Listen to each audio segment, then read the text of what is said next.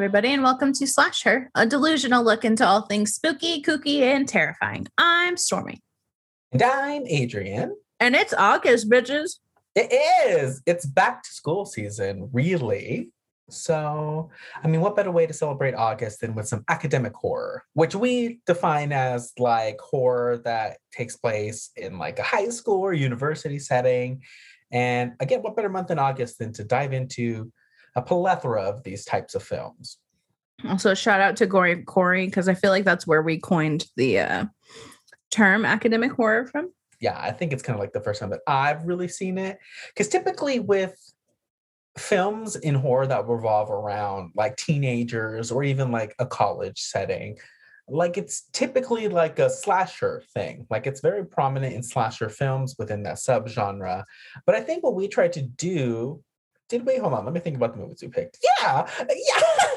We tried to like switch it up a little bit even though maybe not do such slasher oriented films and kind of mixed up this month. Technically they can all be looked at as slasher films in a way but i mean two of them are also like really demonic and supernatural so you know. Yeah. Mm-hmm. listen we're doing our best out here. Honestly i'm really excited for this month. I feel like it's going to be really fun. Um i just celebrated my 10 year anniversary. Like should have been my class reunion. Didn't fucking go but oh, wow. it's been 10 years since i graduated from high school. So it's fun to take a little dive back into the into the thick of academics. It. into the thick of it. Into the thick of it.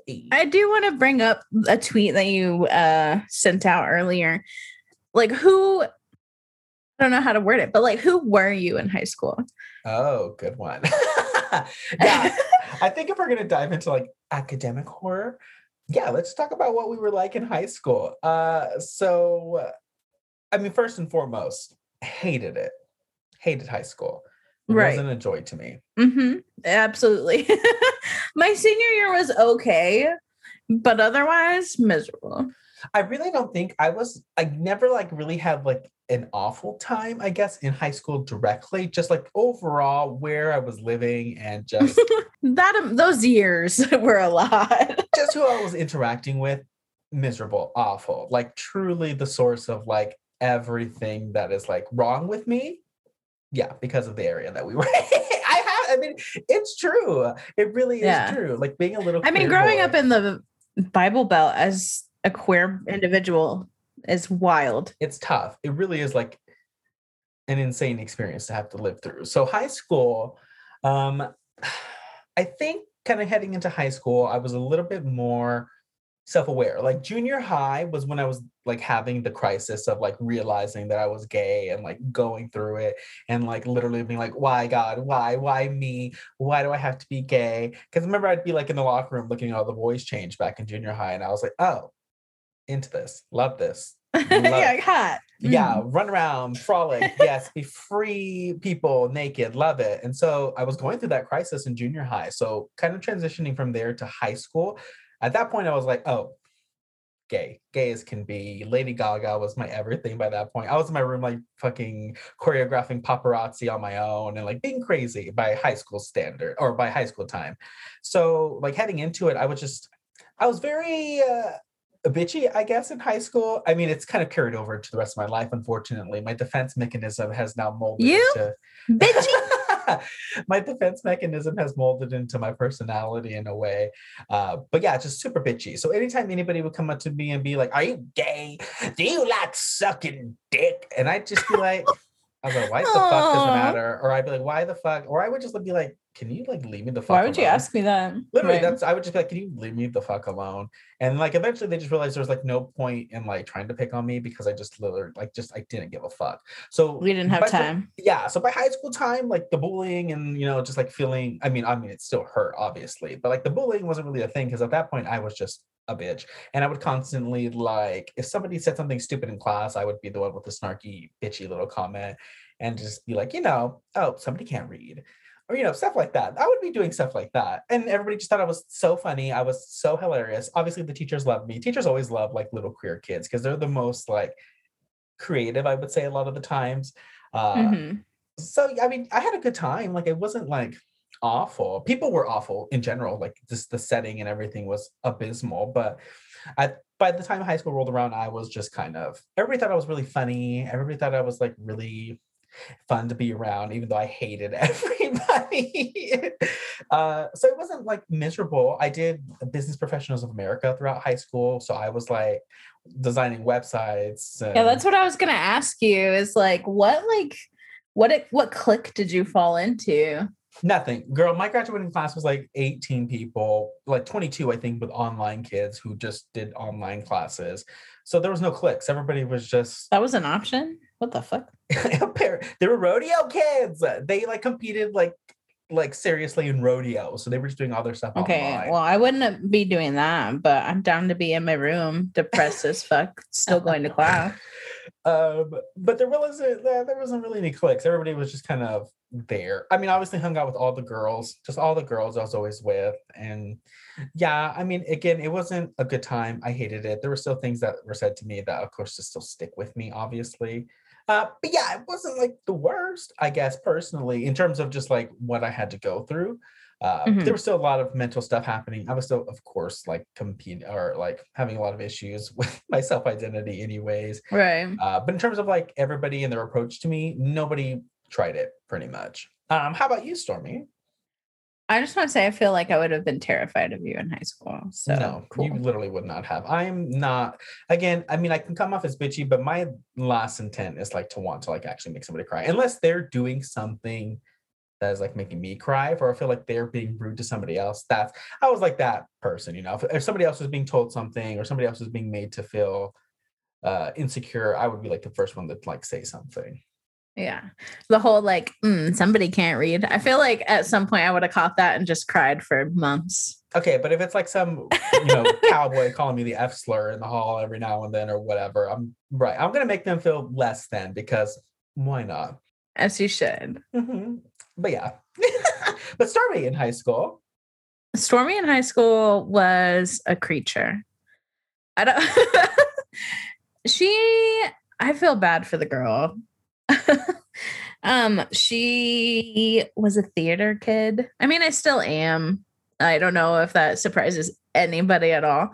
Stormy can sing really well. Everybody, No, she can't. she really can. Incorrect. Mhm, She really does. When we karaoke, she's amazing, stunning, beautiful. Stormy's a really great singer. Into the tick of it. Um, but yeah, just a nerdy little fucking theater kid, super emo, but like didn't know how to like dress emo, so she just looked ridiculous. Like I was that one kid that was like always wearing a fucking hoodie, even though it's like 98 degrees outside. Because I am that insecure. I feel bad for her. Same. Me in junior high. Junior high was that phase for me where like Mm. legitimately was wearing a jacket like the biggest like South. What is that brand? South Pole. Like the biggest South Pole jackets. Oh. Ecko. Remember Ecko? I was Yeah. wearing them in junior high like crazy. I remember in high school one day. You girl, were a fashion icon. no, ma'am. I remember in high school, I think it was my junior year, maybe my senior year. But I remember one time I went to high school, and my high school was literally seventh grade to 12th grade. We're all in one hallway. We all had the same fucking teacher, same English teacher, same, like literally New Mexico education. Like we all had the same teachers. Like it pretty much felt like we're being taught the same level for every grade. But seventh to 12th grade was in one hallway. And then like kindergarten to sixth grade was in the other hallway. And in the middle was our library and our office. And that was it. And then there was like the agriculture building out in the back and then like our gym. But that's literally what it was. So I remember one time I came to school in our one hallway thinking, thinking Jennifer Check walking down the hallway. I remember I went and I bought like gray skinny jeans, and then I went and bought like the most outrageous scarf. Like it was like I it was like checkered, I think, and like it was like obviously black and white, and I had it dra- like casually draped over my shoulders, and I had like this small little jack, uh, like black jacket on, and like a, I don't even know what type of t-shirt, but I thought I was the cutest shit walking down the hall, and everyone's like, oh my, of course all the girls were like, oh wow, you look great, and everybody else was just staring at me like I was the gayest thing to ever walk inside that school, and I thought I was the baddest bitch in that little outfit, because usually I would just be wearing like jeans and like a t-shirt. Obviously, it was high school, but that was Mhm. the one day where I was like, I'm just gonna spice it up little bit today. Yeah. If I would have like leaned into the whole like theater kid aesthetic and like just, I don't know, like truly accepted who I was, like that little emo kid that loved like screamo music and also Broadway plays. Like if I would have just like accepted that and just like went with it, it would have been fine. But I was just so painfully insecure that I didn't fit in anywhere and that's what made it so torturous so. The insecurities that like you combat with in high school are like the worst. Because saying girl i'm just now figuring out like what my aesthetic is and i'm almost 30 which is fine which is perfectly fine. I think that's perfectly okay. But yeah high school is like it's insane. It really is like an insane time. And i mean i I don't know. Would you ever want to go back and like try to do it differently? Fuck no. You wouldn't even bother trying? I don't know. Like if I got to keep the knowledge that I have now, for sure, oh, yeah. I'd be snapping bitches left and right. Like suck my dick because I know what you're gonna become when you're older. you peaked right here, honey. yeah. I, but no, if I just like restarted and I had like no knowledge and I just had to go back to like all those feelings, nah, I'm good. Would you? Mm, I think so. There's some things that happened like throughout my high school like tenure that I wish I could maybe done something differently. Um, I don't even know. I mean, our we like we didn't have like any type of like theater program or anything, which was awful. Like hard, like there was like no music or anything. So like I wasn't able to like creatively express myself. And so it was just like stuck, just sitting there. I think the most I was able to do beyond like BPA, where I was like doing web design and stuff like that, like that was really fun.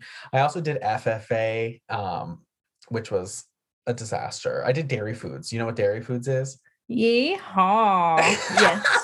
I did so- FFA too for like a year. Oh, what did you do? Um, I did the uh I can't remember what it is now, but where you're like you second the orders and you uh, you vote to amend and you Parli Pro is what they call it. Parliament procedure. Yeah, yeah, yeah, yeah, yeah. yeah. Mm-hmm. I did mm-hmm. that too. I did it for Cute. uh FFA as well. Yeah, I love that. We killed that shit. Mm. I was there. I think I was like the person who took notes. So like nobody paid attention to me anyways. so I think I did secretary for a little bit, but then like I switched to like fi- like somebody did finances or something, right? I feel like you would be the treasurer. That's what it is, like treasurer. I thought finances treasurer. Yeah, I did treasurer for a bit as well. You're the finance and HR department of Parli Pro. Girl, I did that for a little bit. I did the crazy. The only reason that, I did it is so I could get out of class and I could like possibly go on a trip. That part, it was the trips for me. Even though we were just driving to other like literally Farmington. Who the fuck? literally little farming communities we were going. You're like, oh, drama. But um, it was a disaster. I did FFA. I'm pretty sure for every single year I was there. Uh, oh my god, there was one like instance where I literally thought like I was like, girl, are we gonna just go through high school trauma this episode? Yeah. I, okay. High school never ends. That's what we're gonna name this episode. It's not about Jennifer's body anymore. we'll release that next week. You'll get two in one. Um, but I remember one time in FFA, I'm pretty sure I'm pretty sure it's freshman year. I don't know. I think it's freshman year that you're allowed to do it. You're only allowed to do it one year, where you recite like the fucking speech, like the FFA speech or whatever. So it was me. The Creed. The Creed. Yes, the Creed. The yeah, creed. girl. I remember girl, that. Five paragraphs, disaster, and then like wait, there was a competition, so you would recite it word for word. You have to give a motion, and then like they ask you questions after the fact. Um, and I think it was like four or five of us that went to. I, I don't even remember. I think it might have been state. I don't even recall. But we went to one of the competitions, and I remember like everybody was like in the hallway. COVID would be shook. They would they would be having a field day. Everybody was in the halls, just breathing down each other's neck, all waiting, going into multiple classrooms because they were doing like preliminaries. So you had to go into a classroom and there's like three people sitting at desks and they're just like you have to do the fucking you have to do the speech, the creed. So I remember I went through that and then from that I don't know like fucking hundreds of kids they got a top 10 and they had the top 10 go into the auditorium and fucking recite it in front of everybody and do like a fucking pageant Q and A session. so me and one other What's girl. the perfect date to you? Girl, they would ask like fucking questions of like the farm and like being in a farming community and shit. And I was like, I don't, girl, what? I'm not on a farm. But anyways, I had to BS my way through it as best as I could. But me and some random, some random little white girl made it from our school. So it was us 10. And I remember they put us on like the side, the side room, barricaded off from everybody. It was like American Idol. We're all sitting there waiting our turn. And they would come up and have us each go onto the stage. And I remember I went onto the stage for my turn. I, I literally the only Mexican, the only person of color in this fucking top 10. I was like, wow, the baddest bitch, also queer. Um, but I went up there, I said the fucking speech, you know, so the baddest bitch. And then they started asking questions, and that's where I bombed because they were literally like fucking asking questions about like being in a farming community and like how I help my community. And I was like, I don't help my community. I was like lying through my teeth, and like it was just so awkward. And they could tell that I was just like BSing it. Also, yeah, I help Bay Bale Hay. it was a disaster. But I mean, I wasn't gonna win anyways. They were gonna give it to me.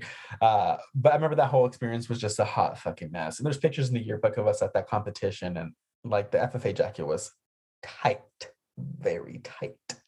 I never wore one because they only had they only could afford like four or five of them, and my meaty ass was not about to squeeze into any of those jackets. But I just looked up the fucking creed and the trauma that came flooding back. I believe in the future of agriculture. With a faith born not of words, but of deeds. oh my god! It's it's coming back to me. It's coming back to me. Girl. Stress. Don't ever want to think about it again. BPA was my shit though. That was fun. A little bit more progressive in thought, even though it was just business. But those trips were fun. I that's how I was able to go like Disneyland and Disney World and stuff like that. So that was a good time. So did you only do FFA? So I did FFA and then I did FCCLA which is like future family careers leaders of America or some shit like that. What did you do there? Girl, I don't even know. We used to do like presentations, but I think because like so FCCLA was led by my biggest bully's mom. Uh, and so I like I was miserable, but like my friends did it, so I didn't want to be left alone. so it was pretty much just like torturous, but you know, we were here. high school. Right. because I didn't know who I was. So I just did everything that everybody else did. Same, you know what me. I mean? Except for sports. I never would have been. I would go to the Dude, I played just... volleyball and soccer. what? Did you? My thick ass. Yeah, girl. Wow, I love that for you. Not that I ever did anything, but I I did one season of each. And then that was it. And that was me once again trying to figure out something that I excelled at. Turns out theater's my thing.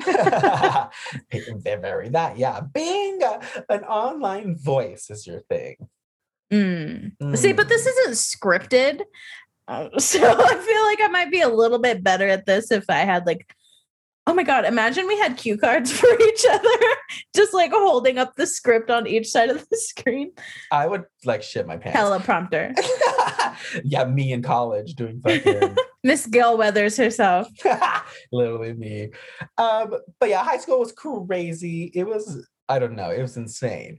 But it's fun to look back in these movies and kind of relive it a little bit. I mean, watching anything involving high school students is going to take you back, or even university stuff. It always takes me back to college. So, I mean, what better way to kick off this month? than, I mean, probably the gayest movie, right? That we've talked about so far. Uh, I'm trying to like run through. Yeah, I would say. But yeah, what a better way to kick off this month than been talking about Jennifer's body? Hot. uh, well, we'll be back, I guess, so we can jump into Jennifer's body because there's a lot to talk about here. Hey, everybody. So, if you're enjoying the podcast so far, definitely look into giving us a rating. It would be really, really beneficial. We're open to ideas and feedback. It really goes a long way. So, go ahead and look into giving us a rating. Again, we're on Apple, Spotify, Podbean, and many more places. But for now, let's go ahead and get back to the show.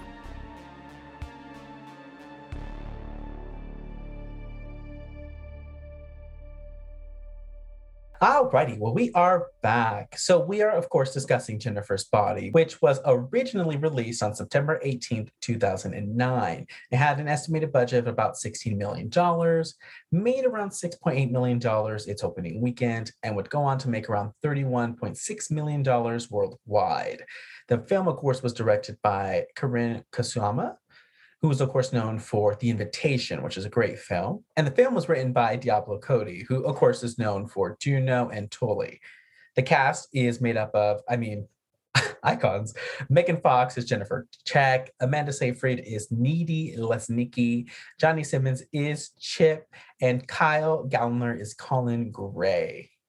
I mean, what a movie. It really is like a blast. What a fucking cast, dude.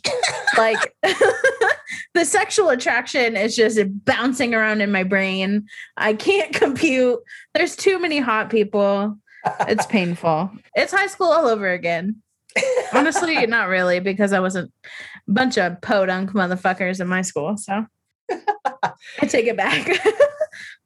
this is what I wished my high school looked like. You know what I mean? I mean, honestly, the kind of like the small town vibe kind of gives me like a familiar feeling in this movie. Nostalgia. Kind of, yeah. And the movie itself is just like fantastic. Like I I'll be honest, the first time that I watched this movie back around the time that it came out, I don't remember how old I was. I was like maybe eighth grade, eighth or seventh grade, I think is around the time this movie came out. And I'll be honest, like when I watched it at that age, it didn't resonate with me and I just didn't like care for it to the point where I like had I literally never watched it again until around two years ago. I think I watched it again for the first time and I was like, wow, this is way different than I remember it being. And I had a good time with it. The dialogue on my rewatch a couple years ago, I was like, I was trying to like figure out if I was like into it, but more recently that I've been watching it, it's great. I think it's very quippy, very quick, and pretty funny in some moments. I can't wait to talk about like how many fucking quotes are in this movie. I feel like I quote this movie like pretty consistently. I'm not gonna lie. Um, it was definitely one of those movies that was like an awakening for me. Like not like a full on awakening, but like one of those little quips where you're like, hmm, like I'm attracted and I'm confused. I mean, this movie is very queer. It it to me is very obviously a queer horror film. Like this movie is gay. And the journey and the story and the tension between Jennifer and Needy throughout the entire thing is I mean, it's so evident that there's something more there between them.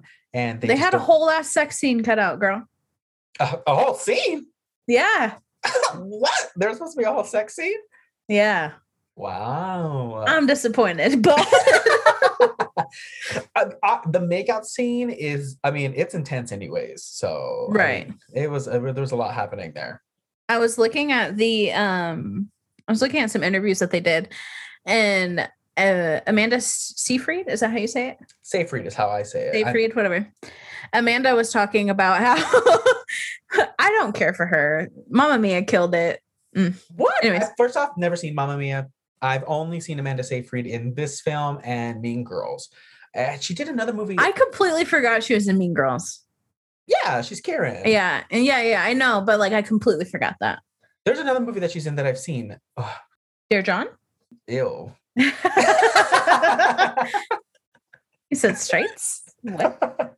But what I was saying was is that um they were they did her and Megan Fox did interviews and they both like expressed that they would like uh consider like an actual relationship. Like they felt a connection. Wow. And I was just like, y'all should explore that. Like fuck MGK, the fuck. like get into it, please. Thank you. Right. But yeah, the movie's very gay. I think uh, the director and writer definitely knew what they were doing. Both women, by the way. So I mean, again, a female-driven film, and I think they definitely knew what they were doing with this movie. I think it's so odd that like this movie and Juno came from like the same brain. I had never seen Juno, so I don't know. I don't know like what. Well, just like a pregnant teenager who wants to give up her baby. It's like it gives me the same awkward vibes as like Napoleon Dynamite, but it's a serious movie. Oh, okay. Okay. I've never seen Juno. It never like interested me. But shout out to Elliot Page. And who else was in that movie? Who is the nerdy white guy? Fuck if I know. It's either I mean, we always get them confused. It's not pretty sure- Paul. It's not Paul Rudd. Oh no, I would have watched. I would have watched if it was Paul Rudd. Oh my god. It's the oh, are you network talking about? Michael Cera? Him. Yeah, yeah, yeah, him. So I just never was really like interested. I thought you were talking about the the dad, the adoptive dad. no, is That's what I was Rudd? really. That's what Do I I need was to watch? Do you know? uh, it's Jason Bateman. oh, okay. Yeah, yeah, and Jennifer Garner. Not- it's not going to draw me into watching the movie, but Right. I mean, I wouldn't know if the tones were similar or not. So I'm not quite sure. It's not, but I think it's so weird that they came from the same person. Interesting. Okay. I'll have to maybe check it out eventually. I feel like I should. But I don't know. Jennifer's body as a whole is just fun. It's really, really fun. It starts off, I mean, very campy. I mean, we're kind of thrown into obviously uh needy, which is an awful name, by the way. I hate that nickname, needy. I don't know why. It just bothers me every time I watch this movie. Well, it's a dig at the way that she is. So It is. It really is. I just, I, don't know, I hate. I hate. I just. It doesn't roll off the tongue for me. So every time I hear it, it just like it sticks out like a sore thumb. Which maybe it's supposed to. Maybe that was the intention with it, but yeah. I hate it.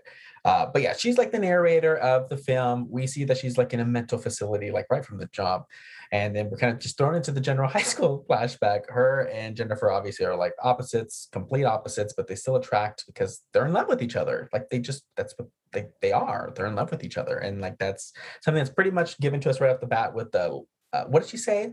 She heard total lesy gay for her, like right from the jump. Like it's established that these two are Yeah. into each other and everybody can tell.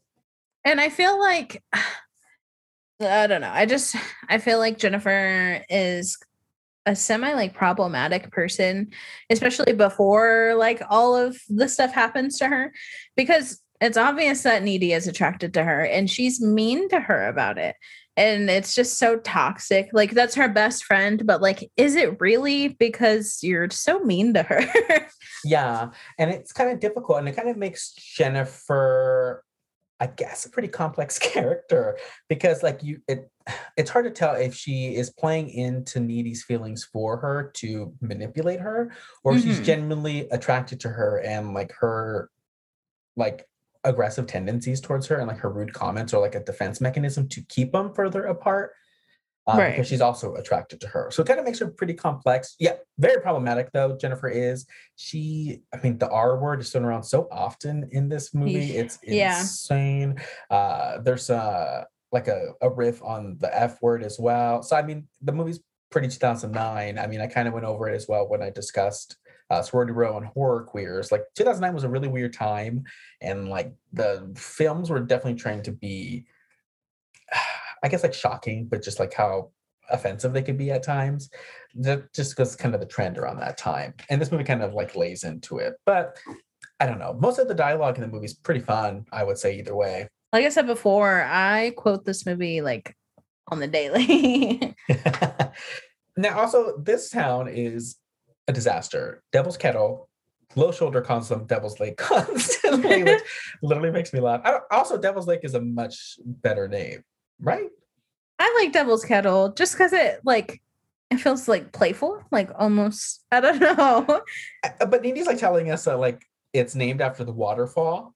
Like, so why? right. like, Which is actually a, a real waterfall. So that's cool. that swirling hole is real. Yeah, it's a real place. It's in Judge Magney State Park in Minnesota. So that whole swirly thing. Yeah, it exists, girl. It's called Devil's Kettle. So, is it really called Devil's Kettle? Mhm. I honestly, wow. Okay, I did not know that. That's crazy to me. It Coming looks at so you with the fake. facts. it looks fake to me. I feel like a lot of like beautiful things look fake in movies. Like if you think about like where something So is I like if uh if something's filmed in like Yosemite where like it's really a, a beautiful forest like sometimes nature is just like so pretty that it looks fucking fake because we're so conditioned to everything pretty being fake am i making any Mm, sense whatsoever mhm. Yeah, this is like high thoughts. I love that. Very right well put, Stormy. Honestly, truly, like truthfully like it looks fake because it really does look like something that couldn't exist uh, Mhm. which i thought it was i literally thought it was fake um i don't know from the jump this movie's insane uh jennifer again like her commentary is great and i think megan fox does a really good job at like playing this character i mean because she was Mhm. huge at this time like she was Got kicked off of Transformers. yeah and this was her comeback and it what what like sucks is that it wasn't the comeback it was supposed to be it like jennifer's body did not hit until much later Right. It really developed a cult following after its release. I think the issue with the movie itself and what it was pushing is like it was pushing uh Megan Fox, like the sex appeal. Yeah, sex like, oh, appeal for yeah, sure Come watch Megan Fox be sexy. and everybody watched it and like the fuck yeah, and then the tone was completely different from I think what people were expecting. They probably were expecting their problem was marketing Yes, definitely. Like people were probably expecting them to like just watch her walk like walk around in the bikini with her breasts out, like murdering people. And it was kind of like that, but not really. Like it, it was much different than I think what people were anticipating. i remember the first um like me piece of media that I saw from this movie, like advertising, was just her sitting at the desk with her long legs like crossed and just a dribble of blood like at the corner of her mouth. And I was like, I don't know what to expect from this movie at all. And I didn't see it in theaters. I, like a lot of people, didn't see it till much, much later. which is crazy. And I think one of the first things that I remember about the movie, I don't know if it was just a trailer from like another movie or if it was like a TV spot. But my first recollection of this movie was her zipping down her zipper when she's in the forest with Jonas and like she's in that yellow striped Oh, the red horizontal mhm. stripe. yeah.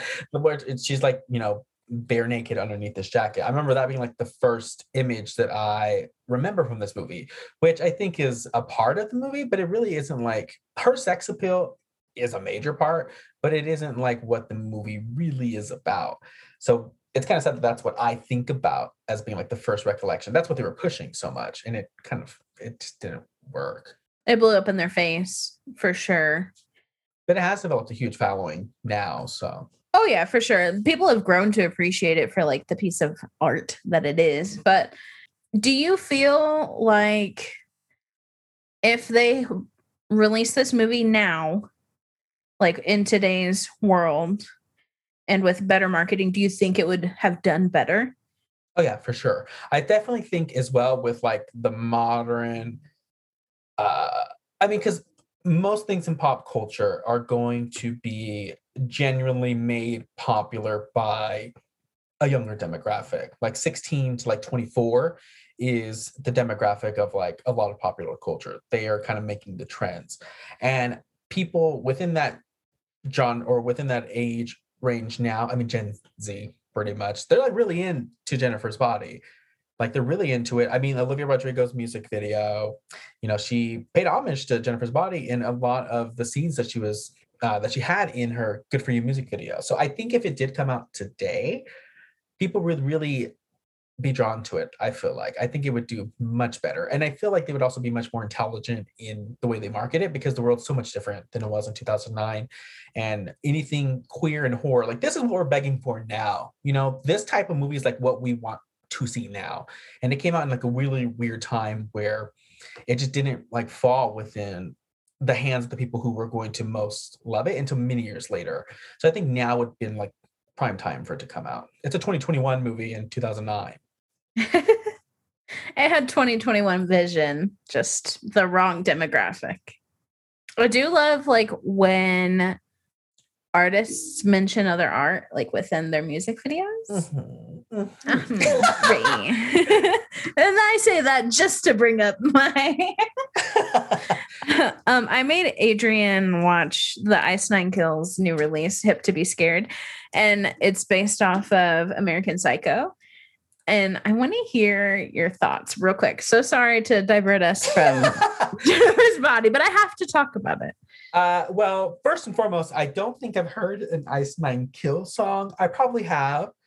My partner's really into that kind of music. He's really heavy on the rock music, and I enjoy it Same. tremendously. yeah, so I probably heard Ice Nine Kills before. I just I you know, it's not in my everyday playlist. I feel like it's right up your alley. So that's so crazy to me because, like, literally, their music is horror based.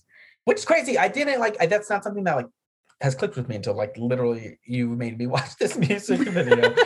uh, but it was fantastic. I mean, obviously, it's American Psycho through and through. Hot, sexy. Am I into butt play? Do I want to be slashed while I'm also being pounded in the ass? Probably.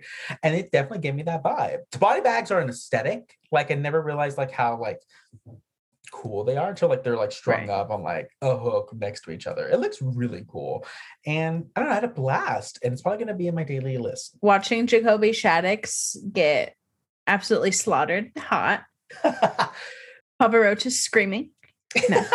You know Um, what's crazy is I know Papa Roach and I used to listen to Papa Roach in like junior high because when I watched wrestling, uh one of the theme songs for Monday Night Raw was a Papa Roach song. And I was like, that's kind of a vibe. So I remember like buying their CD and listening This is Papa my Roach. last reason.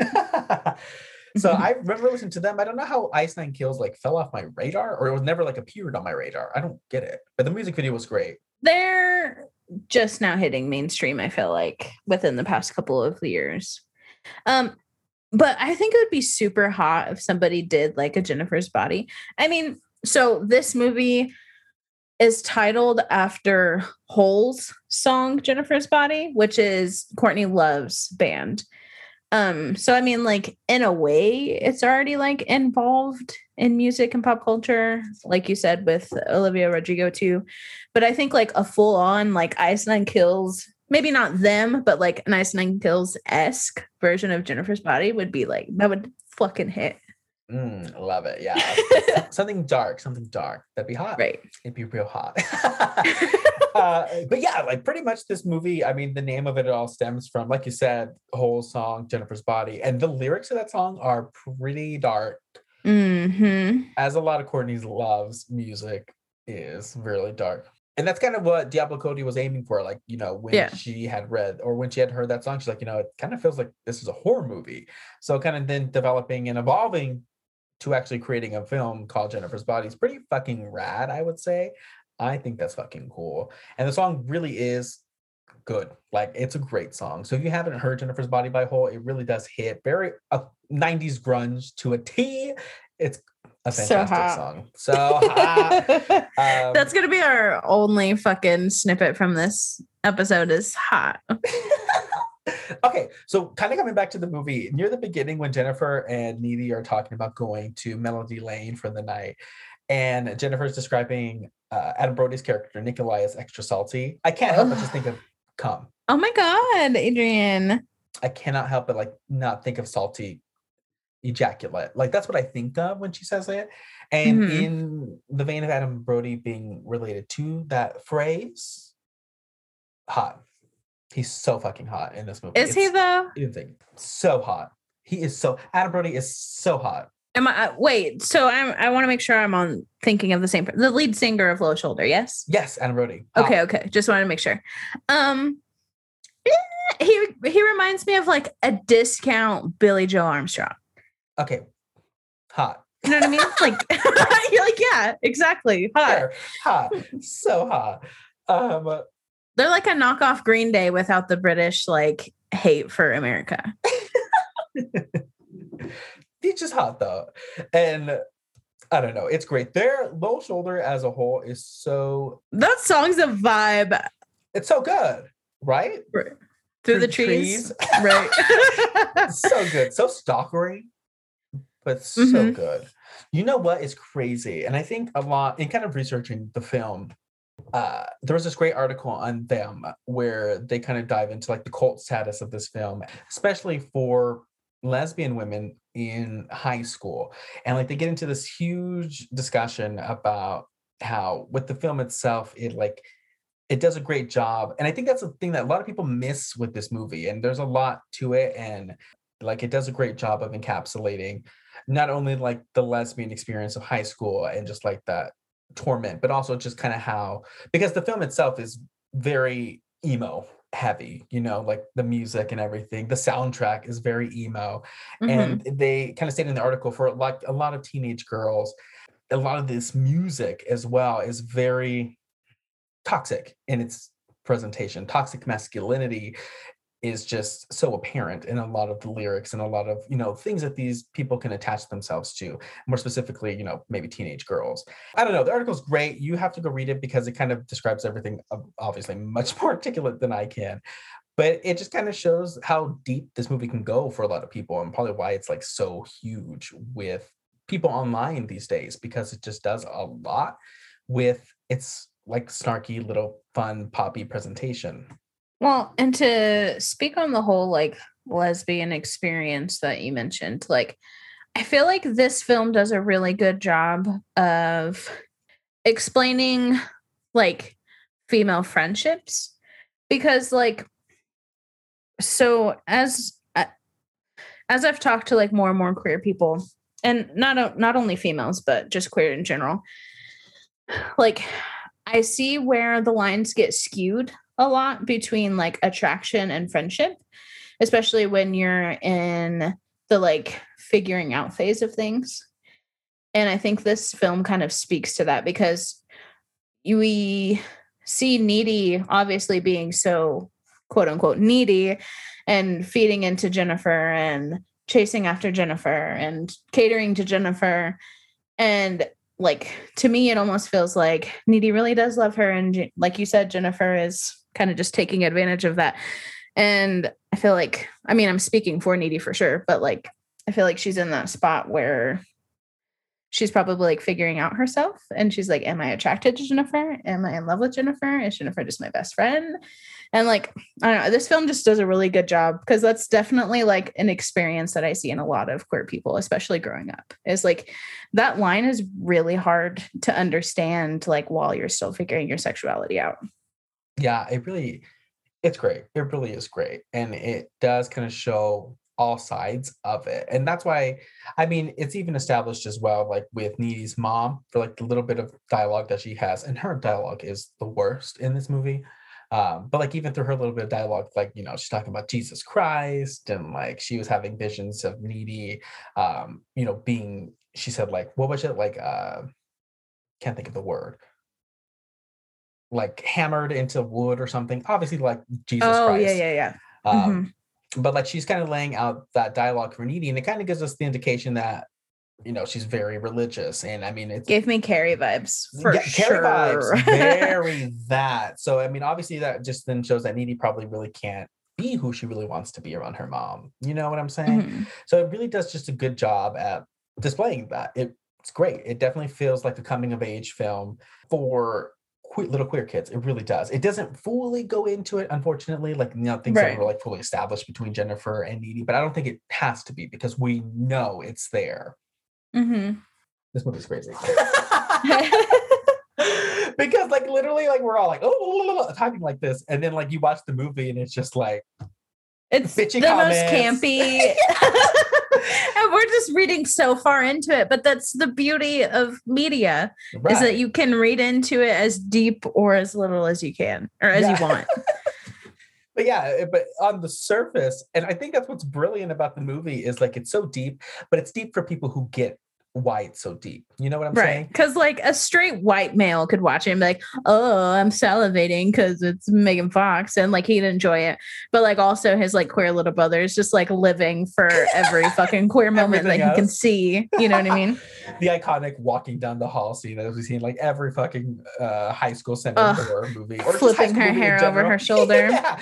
Like you know, every little queer kid is like, ah, obsessed. That was like literally me. I was like, oh yeah, I love that entire vibe every time happens. Um, but yeah, I think that's what's brilliant about the movie is like for the people who get it, they get it, and then for everybody else, like it's easily consumable as like a poppy, snarky, campy, fun movie. You know what I'm saying? It's brilliant. I really do think people don't. I think they do now, but I still think people need to kind of come to the realization that Jennifer's Body really is a brilliant little horror film. Yeah, people. I think people are way too hard on this fucking movie, especially in the beginning. Definitely. Yeah. And it's unfortunate too, because like even me, I feel so bad that like it didn't, I wish it would have. I don't understand why me, and I, I mean, like, I mean, everybody's experience different, but I don't understand how, like, for me as a little queer kid, like watching this movie didn't like resonate with me. But again, it did come out at the time where I was literally kind of going through like the toughest part of like my Mhm. journey to figuring out, oh, I'm pretty gay. So maybe if you were like farther on in your journey, it probably would have hit. Yeah, if I would have watched this in high school, it would have been it would have been over. It would have been my life. it would have been everything. But I watched this movie around the time where I was like really struggling with my sexuality. So I think it was more turned away because I just like I watched it probably kind of saw the queerness in it and thought, oh, mm, it's a little weird, and like probably never came back to it, unfortunately. Um, but yeah, it's great, and I just I really again, this is like the kind of stuff that we're begging for now. Like we deserve more movies like this now. I need Needy's body or something. You know what I mean? sequel. I remember Megan Fox in an interview like recently because she's promoting, uh, or she was promoting that film that just came out, and like she was talking about this movie, and she's like talking about like how she realizes like people love it so much. It was like one of her favorite movies that she's ever done because it is such or has such a dedicated following, and you know she would love to maybe even try to come and do another film in relation to this film, like stuff like that, because the power this movie holds is just it, it just it's apparent. You know what I'm saying? Yeah, for sure. Yeah. I will say, like straight from the jump, when they do go to Melody Lane, which literally looks like every small bar like back in my hometown, it's embarrassing. It's goobers. That's what it is. yeah, literally goobers. also, why do they let underage kids into this bar? Um, well, I think Kelly's does that too. Another uh, bar back in our hometown. Um, they do it after, like you can only stay until like ten thirty or something like that. So it's probably one of those Oh. vibes. Also, like it's a performance or whatever. Uh, yeah. So maybe like maybe special rules for the concert because Lord knows this Devil's Kettle doesn't have anywhere else to host this place. Which I mean, honestly, this place wasn't safe anyways because it caught.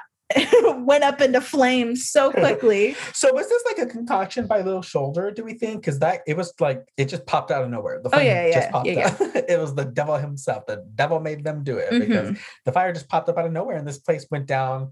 Yeah, like in an instant. And are we assuming that Jennifer was like hypnotized? Yeah, I think she's like like you said hypnotized or in like a daze where they they have like this pull on her, the pull that they need in order to like lure her out.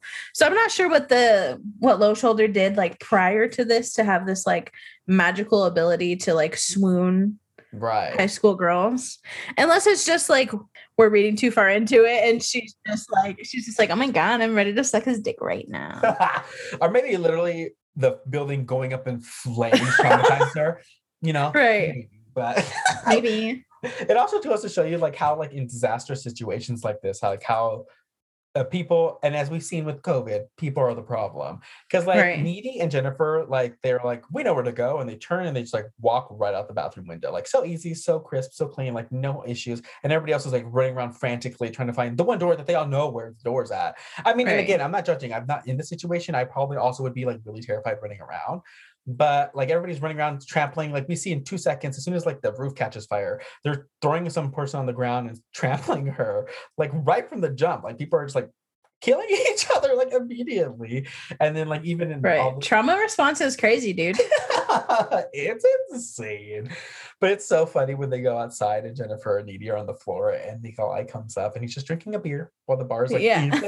i know so calm.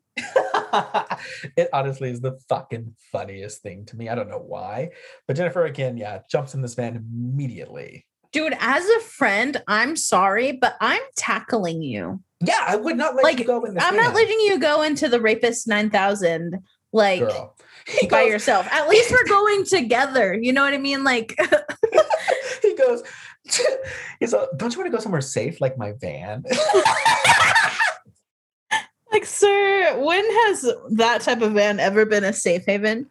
It is so funny. And then, uh, and then, yes, the dialogue, although corny, and like then when Needy calls Chip, and he's like, "What type of make a model was it?" or something like that. She's like, "I don't know." Ninety nine 95 rapist. Yeah.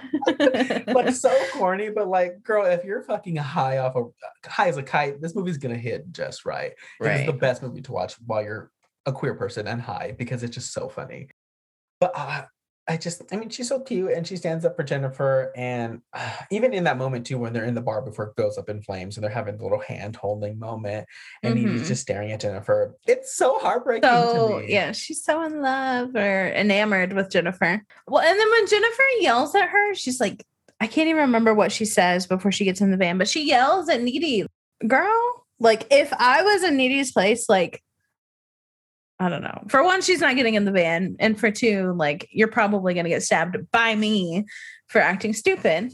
That part. Like if we were in this situation, would you let me get in the van? No. Are we going in the van together? Hmm. no, I would literally not let you go. And you know me, I'm not going to let it happen. Like, Yeah. I will, you could literally hate me for the next 10 months. I don't give a fuck. It's not going to happen. Like, I'm not going to let it happen. I would first start a fight.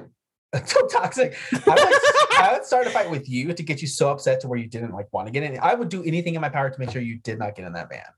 Yeah. The next day we could talk it out. And I'm like, girl, yeah. I was trying to keep you from being I had to say you're a dumb bitch to make sure you didn't get in that van because I knew it would like make you upset. Like I was doing anything I could to get you to not go in that van. So I'm that type of bitch. I wouldn't let it happen. I feel like you would definitely, especially if you had been drinking, I feel like you would definitely be a Jennifer and be like, just shut the fuck up and like let me go suck his dick.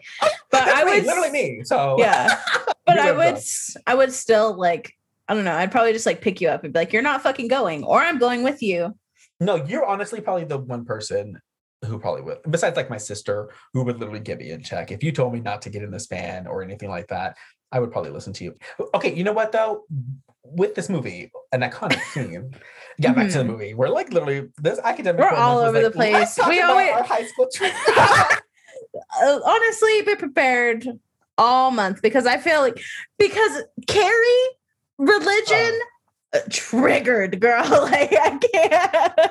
Yeah, I mean, listen, it's our fucking podcast. So, like, if these movies, if we start diving into our drama and our upbringing during academic horror month, So if we trigger you, we understand, and we will see you next week. yeah, we're very sorry. Um, but yes, with Jennifer's body, uh, an iconic scene is the scene, and I think probably the most horror-driven scene in the movie is when Needy sees Jennifer for the first time after the attack. Ooh, In the kitchen? girl. So good, and Jennifer looks so terrifying. I don't know what I would do if you came to me, ate a raw chick rotisserie chicken, and then just threw up in my floor. Like I would probably be ready to fucking throw hands with you. And she's just scared. Yeah, Needy's a very sensitive soul. Also, they used chocolate syrup for Jennifer's throw up um in that scene. So yeah. delicious. The stupid prickly blood though is Oh my god. So ridiculous. Why did we need that? It's so stupid. Like she's a demon. Her blood doesn't need to prickle. like the black blood was enough to tell us that like something horrid has happened. I promise you. I didn't need for it to like move like it's venom. Like she's gonna start like oh my god. Imagine a Jennifer's body and venom crossover. Honestly, Tom so Hardy bad. and Megan Fox in the same movie. oh my god, My puss is quaking. Yeah, girl, delicious, delicious. okay, yeah, I'm gonna focus on the movie because I was about to talk about Tom Hardy, and I cannot, I cannot go on that journey. Right, right, right, right, right, right. I feel so bad for the exchange student too, because she's like, "Does anybody know you're alive?" And he just shakes his head because I don't know if like there's a language barrier or what, but he just shakes his head because he's traumatized probably. Right. And then she goes and kills him. she also, in a problematic statement, when talking about him, talks about his uncircumcised penis and compares it to a sea cucumber. Those things are so disgusting. Sea cucumbers are so creepy looking. I don't know if I know what a sea cucumber is. Are those those things that people suck out of the dirt, in the sand? I don't I don't know what its function is in the sea. It just well, no, that's not what I meant. Like, have you seen those TikToks where people like put the straw into the sand and this thing, like long thing, comes out? uh Ugh, okay, hold on. they're really fat. They really are fat. And I mean they I mean in some pictures their skin looks a little foreskinish, I will say. Uh, What'd you call it? A sea cucumber? It's a sea cucumber. Literally just Google it and you're gonna freak out. Ew! Yeah, they're Why does it look like? Damn, that's a chode if I've ever seen one, my dude. I'm gonna have to find that. Okay, maybe it is. This one's hanging out of a shell. Okay. Wow. Tell me that's not a dick. okay. Wow. Diablo Cody thinks so as well, apparently. But um, Yeah. um, some more iconic scenes in this movie. I will say Jonas's death in the woods with Jennifer. Again, like the scene that I remember most, like being pushed because of her zipping down her jacket. Like that scene gives me like Twilight vibes, the woods, and just these two in the woods. It's like a horrific version of Twilight, and I live every time I watch it. I think animals staring at them is like weirdly Disney in a way, in a weird, creepy way. But it Okay. me uncomfortable when those fake, like looking foxes are staring at them. Like that fox looks so bad. Right. So my thing is this like, so what is I don't understand whenever she because we're talking about the football player at this point, yes. Yes, yes, yes, yes. Okay, so I don't understand why the deer drinks the blood because deers aren't deers. Deer aren't carnivores, so they're not drawn to blood in general. So is it like Jennifer's demons like just effect on everything around them that makes them that way? Or I just I don't understand that whole scene in general. And also like fuck her. His best friend just died. But that fucking song, that song hit So so, fucking hard. Uh, I love it. I love that song. I used to be obsessed in high school. But yeah, her manipulation tactics in those scenes are so in that scene. It, it's just so sad because he's so he would want us to be together, touch my the gaslighting on this poor fucking high schooler. But she does it in like this tone of voice that like anybody would fall for it. You know what I mean? She does. She does a really good job at being like somewhat endearing, but also being super like intimidating. Right. She's like sultry but intimidating, but like ditzy. Ah, me. Uh, Mm. That's why we're friends. I'm attracted to you. You know how I was talking about how there's a thin line between attraction and friendship? there's a moment in this movie. There's a there's a exchange of dialogue between Jennifer and Needy that I'm like, that's me and Stormy down, and it oh, could, which one? and it could be like reversed either way. Like I can see us saying both lines of dialogue to each other like equally. Okay. But it's I Mhm. mean it's clearly after Jennifer does the iconic image of like burning her tongue with a lighter, and she goes, Uh-huh. I am a god. And Needy goes, okay. like I'm sure we both had those moments where like we were to talk to each other like we're both like so into ourselves and feeling ourselves, and the other one's like, okay. Dude, we did it the other day. When we were, I was in Austin's bathroom and I was getting dressed and I was like, I'm hot. And you're just like, mm-hmm. but then when we get like super drunk or high, and then I'm like, like literally, you know, me, I'm always like super flamboyant and super fat. And I'm like, "Ah," and you're always like, I'm like, I'm so sexy, all this nonsense. And you're always like, yeah. in the backseat, like taking Snapchats of yourself. But uh but in that moment, yeah, I was that's like, I was like- definitely us. I was like, me and Stormy are both Jennifer and like, and we could switch in both ways. Like, one of us is going to be the sexy one one day, and the other one's going to be like the timid one, and like we can switch it every second. So our versatility is unmatched. But uh that line of dialogue specifically, I was like, that's like me and Stormy, and it makes me laugh every fucking time. It's literally okay. like, what do you want me to do with that information? Oh, fuck. I never thought about it, but for sure. yeah, you're not gonna be able to watch the movie anymore without like just. I know. I'm be like, oh, I miss Adrian. that part makes me laugh. And then like right after Jennifer is so toxic, "Mm, Chip's been looking really good to me lately. And, and then she goes, I gotta go. And hangs up the phone. that gives me very like Mean Girls vibes. Yes. Where she's like, boo, you whore, and just hangs up on her. It's so funny. She says crossing you out, needy, which is like a thing that they do in this movie. Crossing you Mhm. out. I, I don't get it. I don't like that. Why not? I don't know. It's weird. Okay, so side note. So I was looking at quotes Okay. on my phone, right? So it's Jennifer's body's quotes, and I scroll up, and it's just, it's just Vin Diesel. I feel, like I'm constantly getting rickrolled by like the fucking Fast and Furious franchise. this is the second like this is the second uh no maybe we didn't talk about him uh, we know we talked about him as like one of our recent episodes yeah, in the Forever Woods- when we mentioned uh the Forever Purge. oh okay yeah, when we back, I feel like he's just around us so constantly now. Um, can we talk about He's always watching. Santa Claus who? Um, can we talk about Jennifer in the lake? So iconic, Yeah. like so stunning. I know. I want um me being me, I googled if she was naked in that scene, but she's just wearing a flesh colored uh, bikini. But like, yeah, hopping in the lake to just like rinse off all the blood. That seems so like carnal. So Yes. very hot. It's really hot. And but I like the like the like zooming on her feet. I mean, I guess I didn't really zoom out, like zoom in, but like we get like a steady shot of her feet for a few, like at least a Wiki feet's minute. quaking. Mm, yeah, I was like, I don't like, I don't need to see her feet with water dripping next to it, but you know, go off. But yeah, let's also kind of go over Colin's death because that's also really sad. He's so sweet, so adorable. This is who you match make me with. So Yeah, Colin Gray is everything that I wanted in high school, dude. he is like just so cute. It's a, he's a great write, uh, he's a great writer, as we hear. from Dee Dee. Right. He just seems so emotional. whenever he comes up to Jennifer and he's like asking her out, he just give her he gives her this like puppy dog eyed gaze as he's like holding the cross to his mouth, and I'm like, he's such a sweet baby. He like has to be a cancer. He is so. he's so sensitive, but like his outside says that he's like hard. Yeah, which is so nice. Oh, oh, I just love him. And his death Right. is so insane. First off, like if you're driving into this ridiculous looking neighborhood, maybe just turn around. Like, like this is like new development, sweetie. Just The really- song once again. Oh, it's so iconic. He's rocking out. Mhm, That's me every day. Me going to work.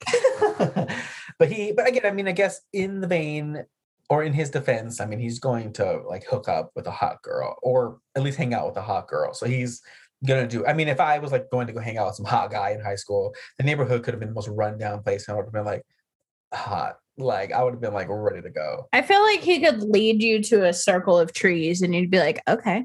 work. Yeah, Yeah. it would be an abandoned building, like literally an abandoned building out in the middle of a field, and I'd be like, you know what I want. somebody's barn. Adrian's just taking pipe in somebody's fucking barn. oh my god, uh, no. uh You were a sweet child. I'm sad I didn't do that. Now, I, again, yeah, I would go back to high school. You're like, there's so many things I could have done different. I did some sketchy shit like in that realm in high school. I don't know if I would go back because turn the page. but yeah, the scene is iconic. The silhouette of her just tearing his body apart is so stunning and so bad for him because there's like a moment where he like realizes what's going on. And I'm just, oh, it breaks my heart. But it's so funny because like the two scenes that are happening are at once are uh needy having sex for the first time with Chip. Dude, And it's like, what is happening? Like there's so much back and forth. Chip is so funny in this movie. He's also really adorable. And he makes me dude, laugh. it's and- fucking hilarious because Needy's having a moment. She's fucking freaking the fuck out.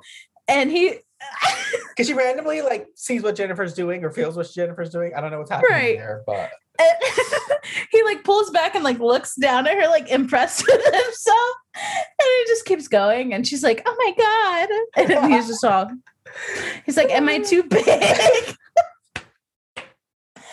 And she's literally like having a panic attack. And he's just like, yeah, I'm getting her there. oh, poor Chip, poor poor Chip. But yeah, they have like the whole like weird connection moment that they have there, but it leads straight into their moment in Needy's bedroom, like the whole makeout. It smells scene. like Thai food in here. Have y'all been fucking? Okay, you know what? I completely glossed over that. Does your sex smell like Thai food? No. Right. It doesn't smell like Thai food to me. So I don't know if that's like a problematic saying. I don't know if that's offensive. I don't know what she's trying to say. Probably like the, it smells like shrimp. Oh, Probably like some type of fish. mm, mhm, mhm. Yeah, like cause like sex smells like sex. I don't know. Also like salt. So like the soy sauce, maybe. Extra salty. You know, that vibe. Mm. Right. But making it full circle back to low shoulder. yeah, full back to low shoulder. Then we also kind of get, yeah, them. I mean, we get to see what happens with Jennifer when they sacrifice her. It's so hilarious. Low shoulder really is so funny. Adam Brody's very funny in this movie. That whole scene is I don't know. It's the funniest sacrifice I've ever seen. Just like the way that he's explaining what's going to happen.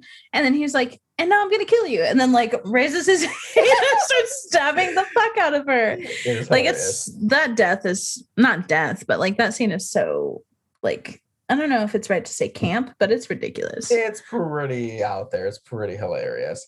Uh, but yeah, even in the scene though with the makeout scene, uh, we even get like the dialogue as well that Jennifer presents to Needy, where she's like, you know, we can play boyfriend girlfriend like we used to.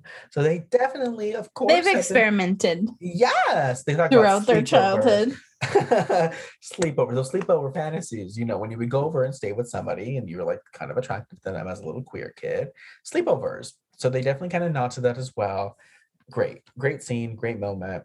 Love it. And then Jennifer again gets manipulative then at that point though and tries to like turn Needy's thoughts back on her. Like so crazy. Jennifer's so insane in this movie. I mean, she's an actual possessed demon, but it only So like is she a succubus? I guess you can technically say that that's what type of demon she could be. Okay, yeah. I wasn't sure if like that's the vibe we were going for. There's definitely succubi demon for sure. I've read about Yeah. plenty of demons that target men and men only.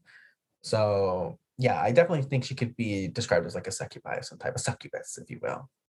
Well, I also love the line where Jennifer's like, I'm gonna eat your soul and shit it out, Lesnicki. She's like, I thought you only murder boys. And Jennifer says, I go both ways. iconic. The whole ending scene iconic in this like random uh, like abandoned pool. Like, do we ever learn what that is? Disgusting. Fucking foul. Like, you will not catch me in that pool. Like, I don't give a fuck if my boyfriend's dying in the pool. I'm not getting in. Uh, I mean, okay, yeah, you're probably right. Uh, but yeah, we get to this point because I mean, again, after that whole makeout scene and Needy throwing Jennifer out of her room, she tries to go and tell Chip, like, hey, you know, this is what's happening. Jennifer's a literal demon. And he doesn't Jennifer's he evil. yeah. And she's like, Yeah, I know. She's like, No, not high school evil, literally evil. That's so good. Um, but yeah, he like turns her back on her pretty much and doesn't believe her. So Jennifer uses that opportunity to get him alone, uh, try to eat him alive before Needy does come and try, you know, come and save the day. Now, why is Needy dressed like she's going to like an 80s prom? Right. Um, I think her mom is just that like Mhm. detached, like that she probably thinks that's still in fashion. And probably it's like probably her mom's prom dress and she's living through needy type of shit. Mhm. Yeah, she gives me like vibes. The mom gives me vibes like where she like every Sunday she makes like a microwave dinner and like watches like Sunday mass on like free television or something. She gives me like those vibes. So I can definitely see her putting Needy in this whole outfit. Microwave Salisbury steak. Oh yeah, yeah, yeah. A, Right. a TV dinner in foil, even like not even plastic. Like she finds the older ones. Huh. That's her whole vibe. But Jennifer's outfit, so gorge, so iconic. The bloodstained white dress at this point is like culturally relevant. I could have done without the whole like um the scene where Megan's mouth just like gets so big and has the ridiculous teeth. I could have done without that. Well, I love that. It looks a little silly feel- now. Yeah. I think I was about to say I think age plays into that a lot. Yeah. Um Because it's cool to see her be like a demonic Demonic, creature. yeah. Yeah. It's pretty cool. Kind of ties into everything, but it does look very silly now. yeah. so yeah, I kind of agree there. But I don't know. The whole scene is great, pretty quick. The dialogue's quick, quick, quick as it would be with this film. And yeah, it's great. Chip unfortunately bites the bullet here. And yeah, poor Chip. He was great throughout the movie. He was so sweet, so kind. I really do enjoy him and Needy as like a couple as well. I really like their chemistry together. And he was very mm, funny sure. at times. So sad to see him go, but whatever. And then we get the last scene in the movie, movie with Jennifer and Needy, their whole flying around the room sequence. And yeah, Needy kills Jennifer. Quick shot to the heart. And My tit. She's like, no, your heart. okay, maybe the worst part of the movie. I hate that. like, I think hate it's so now. fucking hilarious when she's like, my tit. I I love it. I giggle every time. and honestly, so dramatic. Like when uh Needy rips off the fucking Biff's necklace and she just like, and, like falls back onto the bed. And I'm like, not this demon being so affected by this. It was a hilarious moment for me. But yeah, Needy gets caught by Jennifer's mom. They think she's crazy and sends her to the mental facility. But in the exchange, she's bit by Jennifer, so she's pretty much supernatural at this point as well. Needy is, as we come to see. Just floating in the, her cell later. Yes, girl. But then she goes and seeks revenge on Low Shoulder, and we love it because those men are toxic. The film Mhm, itself mhm, is, mhm, you know, again, go read that femme.com article on Jennifer's body. It's fantastic. But the movie itself is also definitely kind of displaying toxic uh, toxic masculinity in its truest form and how it unfortunately trickles down and affects everybody that has to come in contact uh, come into contact with them it's the trauma that that face uh, i can't even speak anymore and the trauma that that creates so Needy goes and kills them and we love that for her Do you feel like it would be fair to list this as a rape revenge film? uh no Why? i I, think it would. I mean, I think in vein of, of the movie, I mean, I think it's I mean with the whole van scene and her being taken away and even penetrated with the knife. I mean, you can definitely kind of see there's probably some type of commentary as well with the assault. That's probably definitely something that um, can be very apparent for some viewers. I think that's something that you can definitely look at it as. I mean, again, I mean, we are reading into the movie. That's kind of what movies are for. That's what the art form is. So I think for some people, you can look at it as some type of uh or at least that moment in the film is you know some type of assault but i don't know i don't even with that correlation and even with uh you know you being able to kind of see that within the movie i don't think it like really focuses on that as like a main theme. Because if you look at rape revenge movies and like watch them like the house last uh the last house on the left and just i mean they're all like it's clear in what they're displaying you know? I feel like this movie does a lot more. I think that's probably something that's kind of indicated in the film and i think that's definitely something that they're probably also wanted to draw attention to. Um, but i don't think it's like i don't think it falls within that subgenre I personally feel like it has the undertone needed because I mean they have the moment within the van and they let us kind of interpret that as we will or as we can. And then like she goes on to only continue to murder men. So I feel like it has the connotations. It does, but again, I think what Diablo Cody was doing was a lot more. Again, like I said, I think that's a portion of it, and I think that's a big part in it. But again, I think that there's a lot of stuff that she's bringing up in this film. I think there's a lot of topics that she's trying to address in this movie, which maybe can kind of uh can maybe make it feel like maybe like it's trying to do too much for some people but I Mhm. do think that she, I think that's a part of it. But again, I don't think it falls directly within that subgenre. Personally, I don't. But um, I definitely think that's something that she was definitely wanting to kind of bring awareness to. As she does, I mean, the film in itself again is a ploy on like yeah, toxic masculinity, sexual assault. I mean, she's looking into these things, queer relationships, religion is slightly uh, hinted at in this film as well. Like she is kind of speaking for a lot of people's experiences with this movie, while also keeping it really really fun to be honest and she does a great job like i think it's brilliantly written um although corny at times very corny i think she does a great job and i think the direction with it as well is really fun. The shots again are gorgeous. The entire kitchen scene is beautifully shot and the soundtrack is ace. Like i don't know it's great the acting's great the performances are great it's fun and i don't like personally i think i don't know i don't know why people wouldn't like this movie. It's just a good time. I see a lot of people compare it to Ginger Snaps. And while I haven't seen Ginger Snaps, um, so I was gonna ask you, like, do you think that's a fair comparison? yeah for sure. Definitely i love ginger snaps So you think like people who like vibe with Ginger Snaps should vibe with Jennifer's body? Oh yeah, definitely, definitely. I, yeah, I've seen that argument as well from people that like you know the ginger snaps did it before Jennifer's body, whatever. But yeah, it's pretty similar. Like it's a very similar thing. But I think that movie Ginger Snaps, oh my god, brilliant movie, and it came out eight years before this. I think nine years before this. It came out in two thousand.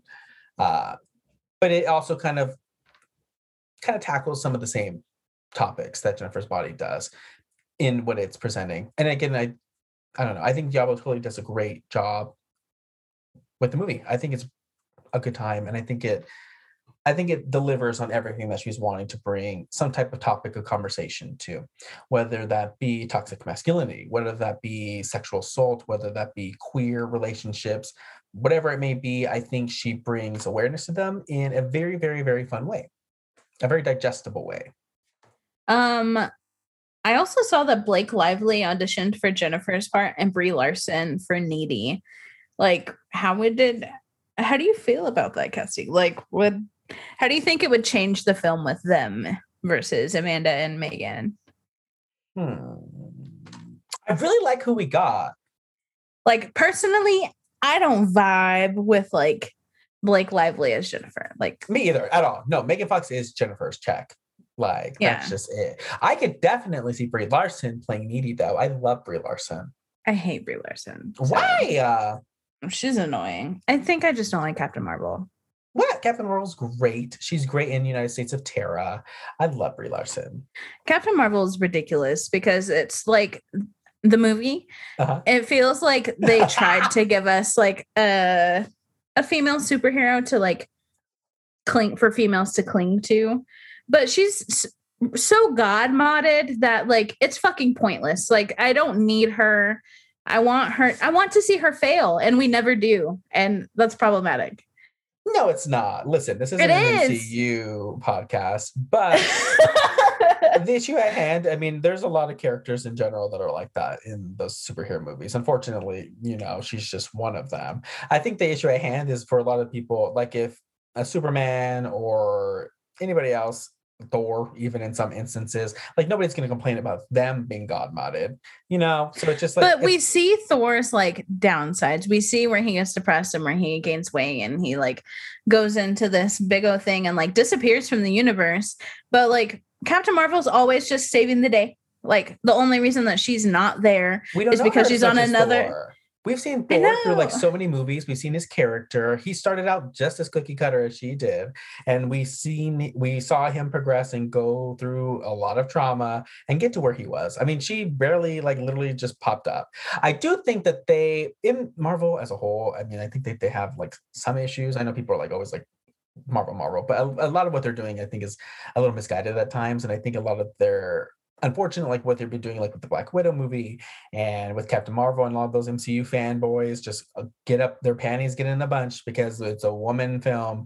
Um, and you know, there's people that are sitting there being like, "Can you calm the fuck down?" But I do think it's an issue because they're kind of bringing in these characters, or at least giving these characters the spotlight when it feels like it's just like it doesn't like fit in the current timeline. Like they're just trying to like show us these women now because people are upset that they've been denying these women the opportunity of being able to be expanded on until you know 2020 and 2019 like it took them so long to do it Right.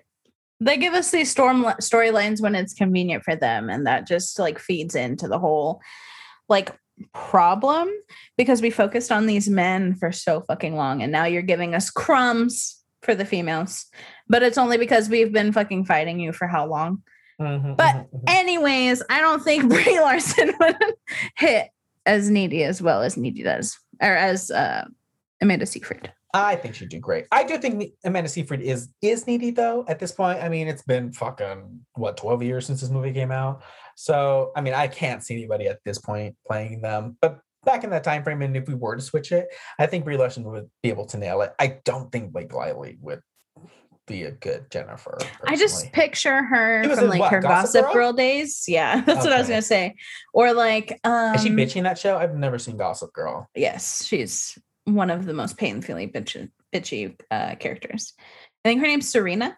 But anyways, uh, I'm trying to think of like the recent movie that she was in, where like she makes best friends with Anna Kendrick and then Oh, I like love that movie. pretends that she's dead. Uh, I, that shit's wild. It was a good movie, but I feel like she's just built for like that bitchy character. So like in that way, yeah, she would work as Jennifer, but Megan Fox just hits different. Like Yeah, she does. she bodies.